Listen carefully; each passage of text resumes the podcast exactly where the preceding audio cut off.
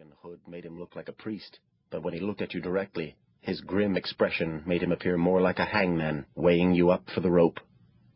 The hair sticking out from under the front of his hood matched his beard, which was gray, but his eyebrows were black and very bushy. There was quite a bit of black hair sprouting out of his nostrils, too, and his eyes were green, the same color as my own. Then I noticed something else about him. He was carrying a long staff. Of course, I'd seen that as soon as he came within sight, but what I hadn't realized until that moment was that he was carrying it in his left hand. Did that mean that he was left-handed, like me? It was something that had caused me no end of trouble at the village school. They'd even called in the local priest to look at me, and he'd kept shaking his head and telling me I'd have to fight it before it was too late. I didn't know what he meant. None of my brothers were left-handed, and neither was my dad. My mam was cack-handed, though, and it never seemed to bother her much. So when the teacher threatened to beat it out of me and tied the pen to my right hand, she took me away from the school, and from that day on taught me at home. How much to take him on? my dad asked, interrupting my thoughts. Now we were getting down to the real business. Two guineas for a month's trial. If he's up to it, I'll be back again in the autumn, and you'll owe me another ten. If not, you can have him back, and it'll be just another guinea for my trouble. Dad nodded again, and the deal was done. We went into the barn, and the guineas were paid, but they didn't shake hands. Nobody wanted to touch a spook. My dad was a brave man just to stand within six feet of one. I've some business close by, said the spook, but I'll be back for the lad at first light. Make sure he's ready. I don't like to be kept waiting. When he'd gone, Dad tapped me on the shoulder. It's a new life for you now, son, he told me. Go and get yourself cleaned up. You're finished with farming. When I walked into the kitchen, my brother Jack had his arm around his wife Ellie, and she was smiling up at him. I like Ellie a lot. She's warm and friendly in a way that makes you feel that she really cares about you. Mam says that marrying Ellie was good for Jack because she helped to make him less agitated. Jack is the eldest and biggest of us all, and, as Dad sometimes jokes, the best looking of an ugly bunch. He is big and strong, all right, but despite his blue eyes and healthy red cheeks, his black bushy eyebrows almost meet in the middle, so I've never agreed with that. One thing I've never argued with is that he managed to attract a kind and pretty wife. Ellie has hair the color of best quality straw three days after a good harvest, and skin that really glows in candlelight. I'm leaving tomorrow morning, I blurted out. The spook's coming for me at first light. Ellie's face lit up. You mean he's agreed to take you on? I nodded. He's given me a month's trial. Oh, well done, Tom. I'm really pleased for you, she said. I oh, don't believe it, scoffed Jack. You, apprentice to a spook. How can you do a job like that when you still can't sleep without a candle? I laughed at his joke, but he had a point. I sometimes saw things in the dark, and a candle was the best way to keep them away so that I could get some sleep. Jack came toward me and with a roar got me in a headlock and began dragging me around the kitchen table. It was his idea of a joke. I put up just enough resistance to humor him, and after a few seconds he let go of me and patted me on the back. well done, Tom, he said. You'll make a fortune doing that job. There's just one problem, though. What's that? I asked. You'll need every penny you earn. Know why? I shrugged. Because the only friends you'll have are the ones you buy. I tried to smile, but there was a lot of truth in Jack's words. A spook worked and lived alone. Oh, Jack, don't be cruel, Ellie scolded. It was only a joke, Jack replied, as if he couldn't understand why Ellie was making so much fuss. But Ellie was looking at me rather than Jack, and I saw her face suddenly drop. Oh, Tom, she said, this means that you won't be here when the baby's born. She looked really disappointed, and it made me feel sad that I wouldn't be at home to see my new niece. Mam had said that Ellie's baby was going to be a girl, and she was never wrong about things like that. I'll come back and visit just as soon as I can, I promised. Ellie tried to smile, and Jack came up and rested his arm across my shoulders. You'll always have your family, he said. We'll always be here if you need us. An hour later I sat down to supper, knowing that I'd be gone in the morning. Dad said grace, as he did every evening, and we all muttered amen, except Mam. She just stared down at her food as usual, waiting politely until it was over.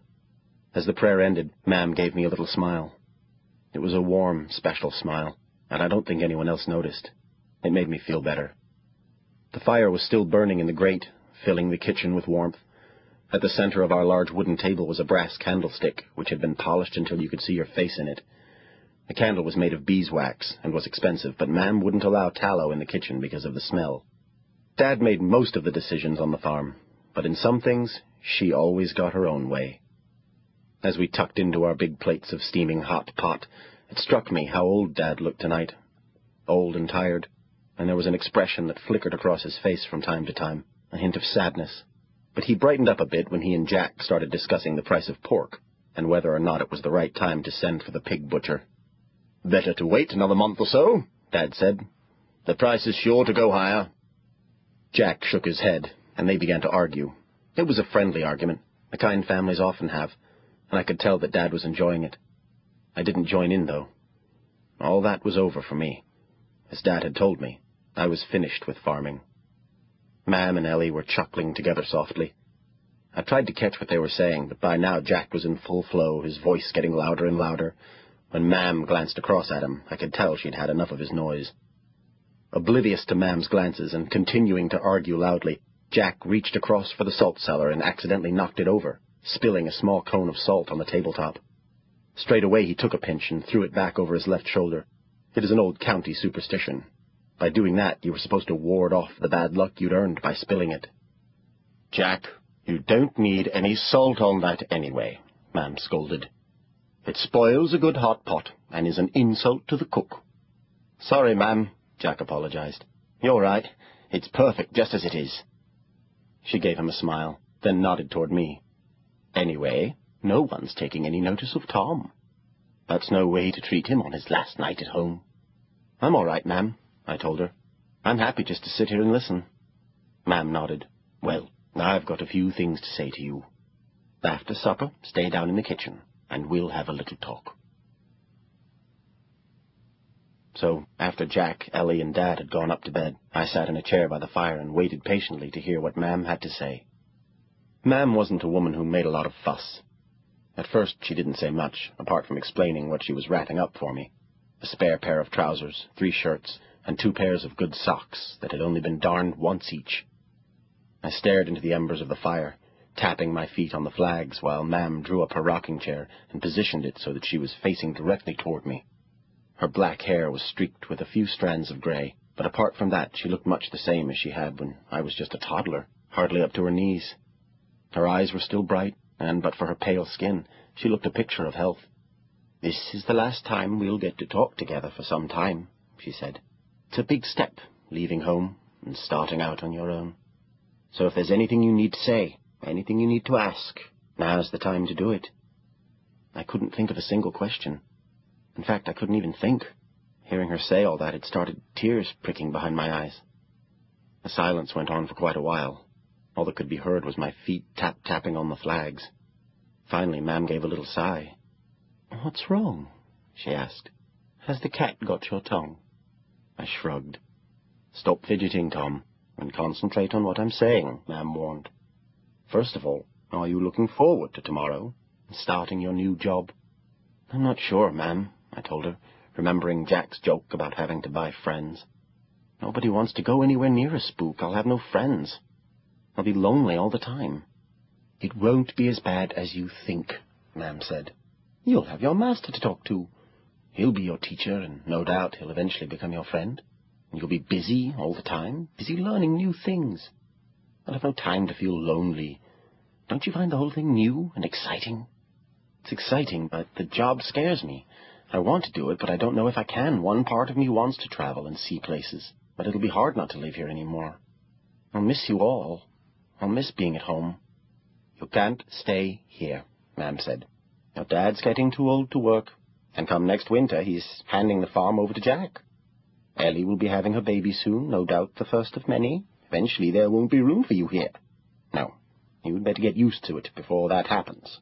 You can't come home. Her voice seemed cold and a little sharp, and to hear her speak to me like that drove a pain deep into my chest and throat so that I could hardly breathe. I just wanted to go to bed then, but she had a lot to say. I rarely heard her use so many words all in one go. You have a job to do, and you're going to do it, she said sternly.